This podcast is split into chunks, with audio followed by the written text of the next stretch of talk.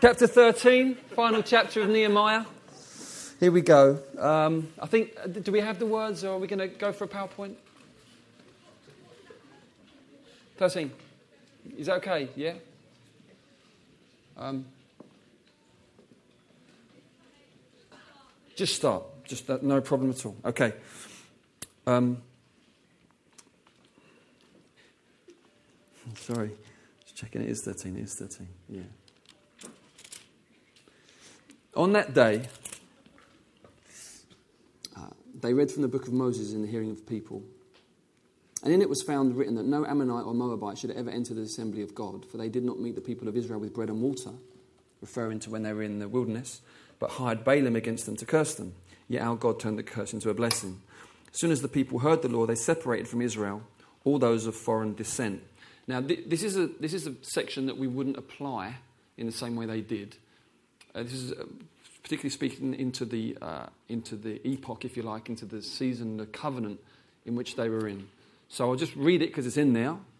Um, and you could, I could pot- potentially preach on it, but I'm not going to draw things out of it. Just, but all I really want to say is, is that this would, be, when you're particularly looking at the old covenant, you really need a lot of wisdom because there's a massive continuity, but also areas of discontinuity. And so, um, just wanted to make reference to that. Um, we will not be separating out various ethnic groups and saying we're not going to hang out with you guys, okay? The, the opposite, um, because the Bible says that through the cross, Jesus has brought together Jew and Gentile and made them one. And so there's been actually a breaking of every, every curse of that kind under the new covenant. Uh, with genuine blessing from God now above that, which is why we, we don't, we're not just kind of uh, ambivalent towards the international thing, we are zealous and passionate about uh, having a, a, family that is of every, well, as many nations as possible to signify the wonderful work that Jesus has done. So I just wanted to say that. And then the next three things I'm going to just, I'll preach, pull out the thing, preach, pull it out, and finish it there. Now, before this, Eli- Eliashib the priest, who was appointed over the chambers of the house of our God, and who was related to Tobiah. Now, Tobiah is one of the guys who's been causing a lot of problems in the earlier chapters.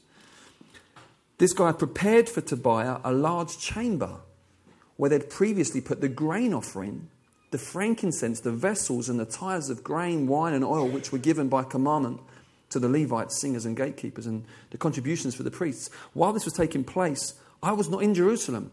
For in the 32nd year of Artaxerxes, king of Babylon, I went to the king, and after some time I asked leave of the king and came to Jerusalem. So Nehemiah's been away for a while, he's come back again. And I discovered the evil that Eliashib had done for Tobiah, preparing for him a chamber or a room in the courts of the house of God. I was very angry. I threw all the household furniture of Tobiah out of the chamber. And then I gave orders, and they cleansed the chambers and I brought back there the vessels of the house of God with the grain offering and the frankincense. I also found out that the portions of the Levites had not been given to them. So the Levites and the singers who did the work had fled each to his field. So I confronted the officials and said, Why is the house of God forsaken? And I gathered them together and set them in their stations. And then all Judah brought the tithe of the grain, wine, and oil into the storehouses, and I appointed as treasurers over the storehouses Shelemiah the priest, Zadok the scribe, and Pedaiah of the Levites, and as their assistant Hanan the son of Zaccur, son of Mattaniah, for they were considered reliable, and their duty was to distribute to their brothers. Remember me, O my God, concerning this, and do not wipe out my good deeds that I have done for the house of my God and for his service. Question When we hear this, uh, I was very angry and I threw all the household furniture of Tobiah out of the chamber. Does that remind you of anything else in the Bible? Jesus clearing the temple. Now remember, you've always got to find Jesus in every part of the scriptures because Jesus taught after he was resurrected that all the law and the prophets, i.e., the Old Testament, were pointing towards him. It's all fulfilled in Christ. So what we have is Nehemiah as a type of Christ. We've looked at that, haven't we? Nehemiah rebuilds the city of Jerusalem. Jesus builds the church. You and I co labor with him, but it's his project. It's his church. He carries the uh, complete zeal. Zeal for God's house consumes him. And as we become more and more like Jesus, we become more and more on fire for the church. Because what's in his heart is caught into our hearts. But you see a picture, it's very reminiscent of what Jesus did because it's a very similar thing that happened. What basically happened was this Eliashib, who was the priest, he basically took one of the houses in the court of God's house, the temple, which was normally used for storing up um, the tithes for the Levites and the singers to, to live off of. And instead of that, he made, he made like, he gave someone a bedroom or like a study. He just gave it to, to someone who was fundamentally, you know, actually, to be honest, regardless of whether that person was godly or not is irrelevant, but he was ungodly, just to make it worse. But he said, you can, you can hang out there. And it's like, what are you thinking? Basically, what's going on is he's just, he's just, just doing, doing something, he knows a little favour. But what, what he's really doing through it is sacrilege. He's taken this, the house of God, which is made for God, for God's glory. And, and if you read Exodus 30, um, Exodus 25 onwards, you will see the incredible detail God goes into with the temple, how he wants it. He knows how he wants his house. All right? You haven't got to have a load of amazing ideas. He knows how he wants it. And he's very clear, I want it like this. And Elisha just says, Well, do you know what? You can have a room in there. What are you thinking? And really, the picture here is, is when people just take the church and, and fashion it according to their personal preference. Oh, we'll have a bit of this. Oh, we won't do that. It's like, no, that's not how it works. Now, I'm all for creativity and innovation and expression and all of that, but this isn't talking about that. This is when you take things that are fundamentally meant for God's glory and instead you make them either for just for people's comfort or you make them just for convenience, or you make them just because, well, I like that person, so they're all right doing that, or, or whatever. And it's like, no. And actually, the response here, Nehemiah's response of throwing the furniture out, is a very godly response. It's a response of zeal and holy zeal, and he, he's got the heart of God in him. Now, God's zeal and God's holiness and God's jealousy is actually quite unfashionable. What's fashionable is to be really laid back about everything. That's cool, isn't it? If you're laid back about everything, you're cool. If you get worked up about stuff, you're not cool. God gets worked up about stuff. And you better be thankful. Because if God didn't get worked up about sin, and if God didn't get worked up about the fact that you were estranged from Him and alienated from Him, if God was chilled about that, there would be no gospel. You've got to understand the strength of feeling in God's heart to give up His one and only Son to alienation, to hostility, to sin, to, to the curse, in order to win you back. That's the heart of God. That's the jealousy of, that's the jealous love of God. That's the zeal of God.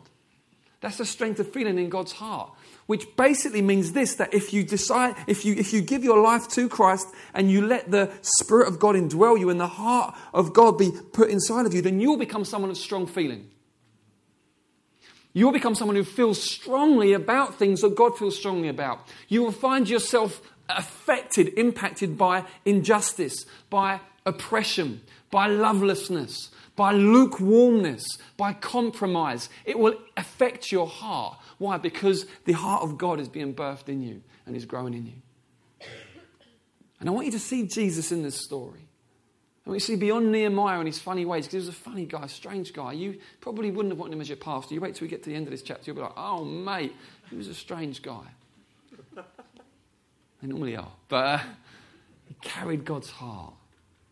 I want you to see beyond him and just see Jesus. He is zealous for you, he's jealous over you. And just because he doesn't always intervene in the moment, don't believe the lie that he is indifferent. The Bible says, no, he's patient. He's, there's a patience in the heart of God that is incredible. There is a time for everything.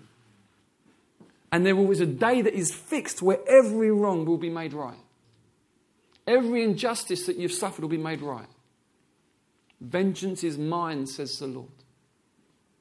So understand the heart of God. Understand the holiness, the holy place of the house of God, the church. You can't just fool around in the church with dark stuff, dark sin, if you're part of the community of the church. If it's in, even if it's in secret, well, no one knows. Yes, someone does know and feels really strongly about it and wants to pull you out of that and, and, and, and establish you walking in the light. It's really important. It's ever so important. Sometimes it's quite terrifying, you know, when you, you sometimes either people come out with something or something is discovered about someone, you think, you've been around for a long time and you've been, you've been into that. And you've known, you know, you've known that it's not what the Lord wants for you. And it's not, just, it's not just the normal stuff. We all struggle, we all stumble in many ways, but it's just like carving out paths of sin and secret lifestyle and appearing one way but being another. You think, oh, God, help us. We're the, we're the body of Christ, we're the household of God. We can't just do that. We've got to help one another out of that. So see Jesus there. And then we move on, verse 15. And in those days I saw in Judah people treading wine presses on the Sabbath and bringing in heaps of grain and loading them on donkeys and also wine, grapes, figs, and all kinds of loads which they brought into Jerusalem on the Sabbath day. And I warned them on the day when they sold food.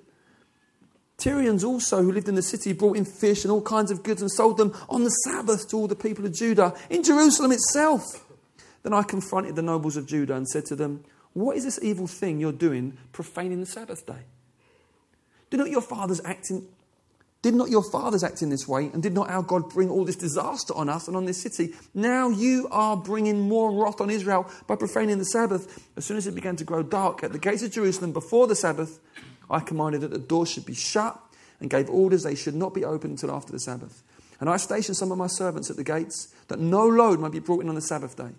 Then the merchants and sellers of all kinds of wares lodged outside Jerusalem once or twice. But I warned them and said to them, Why do you lodge outside the wall? If you do so again, I will lay hands on you. From that time on, they did not come on the Sabbath.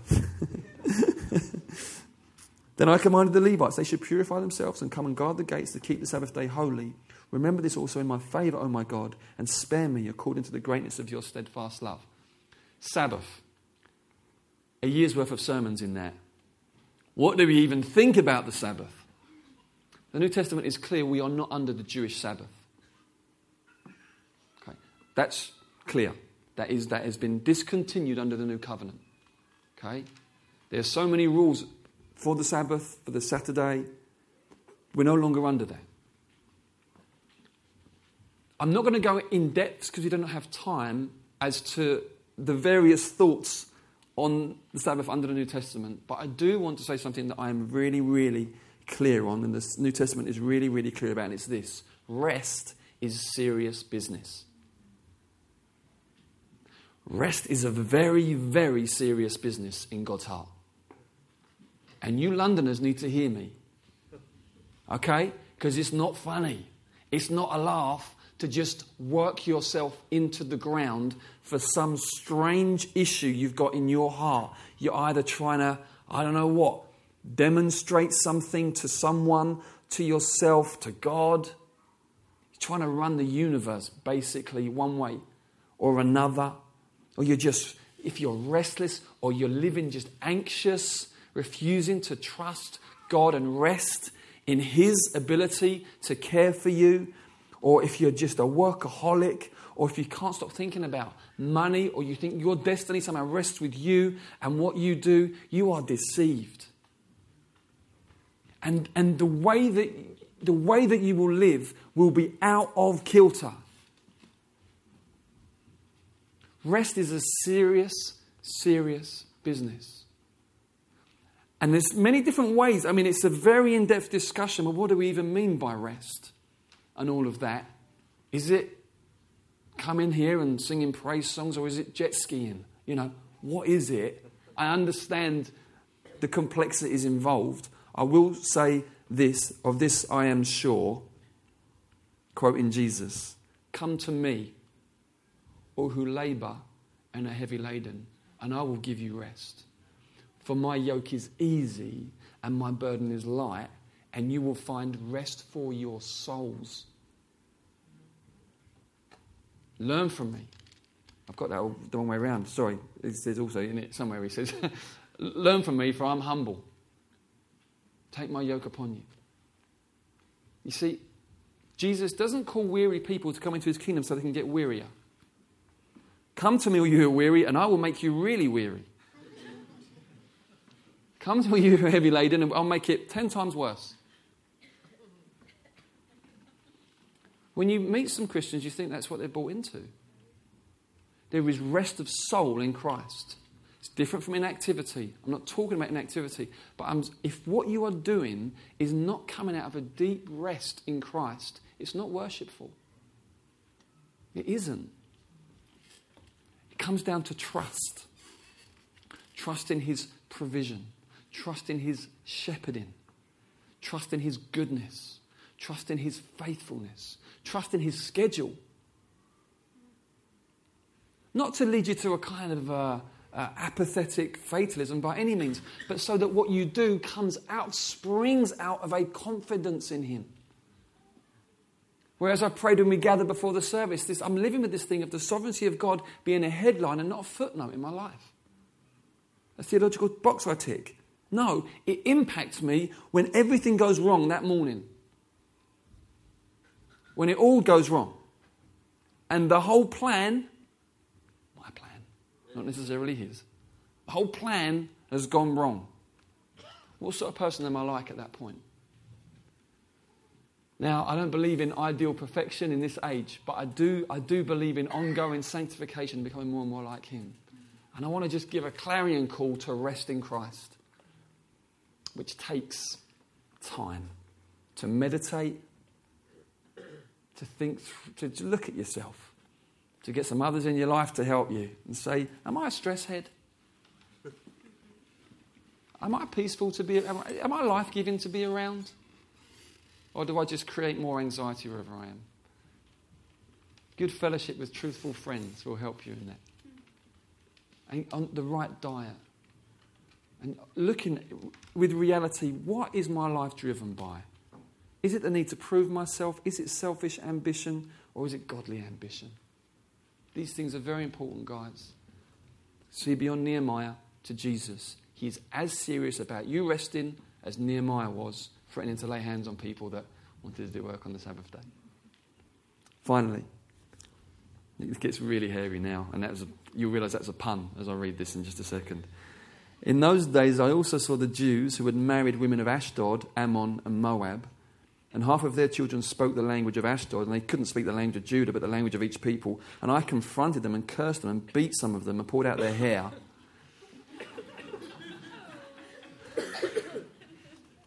And I made them take oath in the name of God, saying, You shall not give your daughters to their sons, or take their daughters for your sons or for yourselves. Did not Solomon, king of Israel, sin on account of such women? Among the many nations, there was no king like him. He was beloved by his God, and God made him king over Israel. Nevertheless, foreign women made him even to sin, even him to sin. Shall we then listen to you and do all this great evil and act treacherously against our God by marrying foreign women? And one of the sons of Jehoiada, the son of Eliashib, the high priest, was the son in law of Sanballat the Horonite. Therefore I chased him from me. Remember them, O my God, because they have desecrated the priesthood and the covenant of the priesthood and the Levites. Then I cleansed from them, them from everything foreign, and I established the duties of the priests and Levites, each in his work. And I provided for the wood offering at appointed times and for the first fruits. What's gone on here is mar- intermarriage. Now, this is not an ethnic issue, it's a worship issue. Okay? You've got to hear that. In these days, it was an ethnic issue. People from other, other, other ethnic groups worshipped other gods. Okay? That was the issue. It was a worship issue. You get married, you bring your God, Yahweh, the God of Israel, into the marriage. They bring their various statues and things, and we'll just make it work. We'll make it work. One way or another. Uh, you know, there's no hostility. I worship this one, you're sympathetic to that. We'll, we'll be supportive of each other, but we'll bring it together. No. When Ezra, who is a contemporary of Nehemiah, discovers the same thing going on, he has the same response only slightly less dangerous to those around him. Ezra 9, verse 3 As soon as I heard this, I tore my garment and my cloak and pulled hair from my head and beard and sat appalled. What's going on here? Well, what's going on is that these people had no discernment fundamentally. They thought they, they could make this thing work. It'll be fine, it'll be all right. Well, you worship those, we'll, we'll make it work. But the whole time you are desecrating the holiness of God.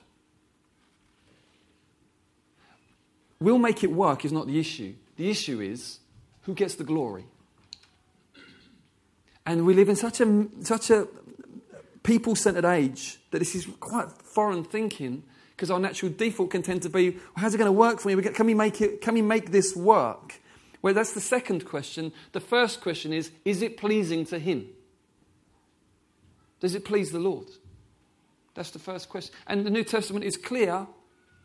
It's not against interracial marriage, but, but blows a very loud clarion call about getting together in any relationship with someone who's going to end up basically compromising your walk with Christ.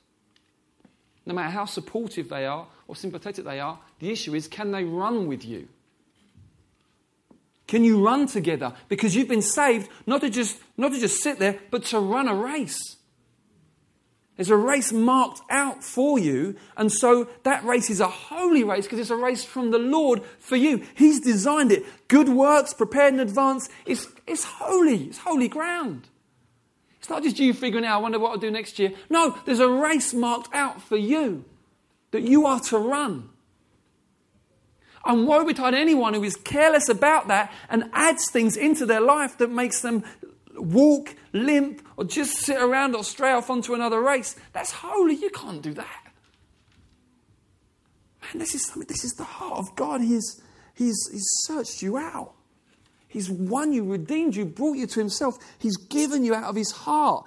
He's got a plan, good and wonderful purposes planned for you to transform you into the image of His Son. This is the heart of God. He's just so for you. Wants to cheer you on, wants to, wants to see you bear incredible fruit. The last thing He wants is to see you in any kind of relationship that's either subtly or suddenly squeezes the life of Jesus out of you, chokes the Word of God in your heart. And you become the shadow of what you were. You're just a shadow of what you were. And you still proclaim Christ as your Lord and these things, but it's just not quite the same anymore because I can't do that. Because I'm yoked. I'm yoked here in this situation. And actually, the New Testament, although it's really, really clear on yoking with those who don't know and love Jesus, no matter how sympathetic, Really clear on that. I think the yoking thing is probably even a little bit more nuanced than that, and it's, it, there's a lot of wisdom needed, particularly in life partners, marriage partners, where you're saying, I know you, I, I love Jesus and I know you really do too. But will our, will our race, we've got to use our head a bit, do our races fit? Because my heart, I, I, I'm, off, I'm off to China to adopt a thousand children. How about you? I'm going to set up a muffin shop in Kentish Town. It may not work. Yet they both may be glorious, but you've got to have that conversation. You've got to work it out. Why? Because you're called to run.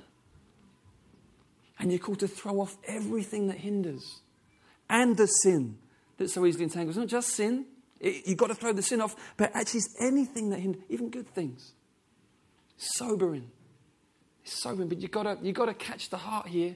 This is big deal. God is zealous about this. Particularly marriage, you can think about kids. You want godly offspring. You want, you want to be together. Raising children to the glory of Jesus. On the same page. It's massive. And some of you in this room may be in the stage where you feel like actually, oh, if only you told me this 20 years ago. If only you told me this 30 years ago. i am the other side feel like I look back and I made those mistakes and it's not quite. Do you know what? Let me tell you something. The grace of God can reach into any situation. There is nowhere where His grace can't reach and restore the years that the locusts have eaten and bring hope and bring life back. So I'm speaking words of serious caution and wisdom, particularly to those of you that are more at the beginning of the race. It's massive. You've heard it. You've heard it. Don't mock God. You've heard it. It's the word of God. And say, well, yeah, but then he said God into every. So if I just do that, then that's called mocking God. Don't do that. Take him seriously. God, look, you've got a holy race to run. For those of you that look back and your heart feels heavy and you feel, oh, what do I do? Jesus comes and just says, It's okay. We'll get you back on track. There's grace, there's hope for you. Nehemiah finishes with this Remember me, oh my God, for good. you can imagine praying with clumps of hair in his hand, you know. Crazy old bean. Remember me, oh my God, for good. You think, you think, wow, what a guy, you know. And then you think, well, God, I know you will. You know, he might, he might be a bit full on, but I know you will. And then you try and look beyond him to Jesus, and you think, actually, what a, how much more will the Father remember the work of his Son? you know, we're told in Isaiah 50, Isaiah prophesies about, in the first person, as if he's being Jesus. It's so vivid. He talks about those plucking, plucking his beard out, pulling out his beard. You think, why? Why, why did Jesus? Well, because he took on the sin of the world, the judgment, the curse of that. He's look in Nehemiah's hands, you think, whose hair is that? It's Jesus's. What's going on here? Substitution. Shocking message. What's going on? And you see him crying out, My God, my God, why have you forsaken me? You think, No. But yeah, that had to happen. But it's not the end of the story. Because we know that he was welcomed as he ascended, as he rose from the dead and appeared for 40 days and then ascended into heaven and was given a name above every name. That there was a massive welcome into heaven and that he's established at the right hand of the Father, King of heaven, King of earth. He reigns, he rules. And uh, if we, our hearts can be thrilled with the mercy and the grace and the holy wonder of what Jesus has brought us into, we can live out of a place of deep rest and confidence. And a quick call to those of you who you just know, you want to know this Jesus, but you don't, or you're just kind of not sure. I want to call on you and appeal to you and urge you to, to seek Christ. Because he offers forgiveness to all who come to him, regardless of what you've done and what you've been through. Regardless of what shame and guilt you carry, he offers to lift that and give you new life. So find Jesus. Pray to him, talk to him, call to him, ask. Ask for him to reveal himself to you. Because all who come to him, none of those will he turn away. Let's pray. Lord, we bless you for this mighty book of the Bible, this mighty message of radical reform, holiness, restoration, conviction. It's just feeling we're dealing with things that are way beyond, way beyond our shallow and superficial age. Our age of anything to look cool, anything to appear, anything to appear relaxed and laid back, anything to get people to like us, anything to seem politically correct. It's so shallow when we're faced, Lord, with your holiness, your timeless unchangeability. We honour you. We honour you that you are the same yesterday, today, and forever, and yet you're always doing something new. what, a, what a God to be caught up with.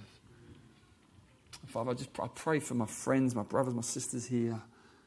I just, I just say, Holy Spirit, do what only you can do. There is such joy.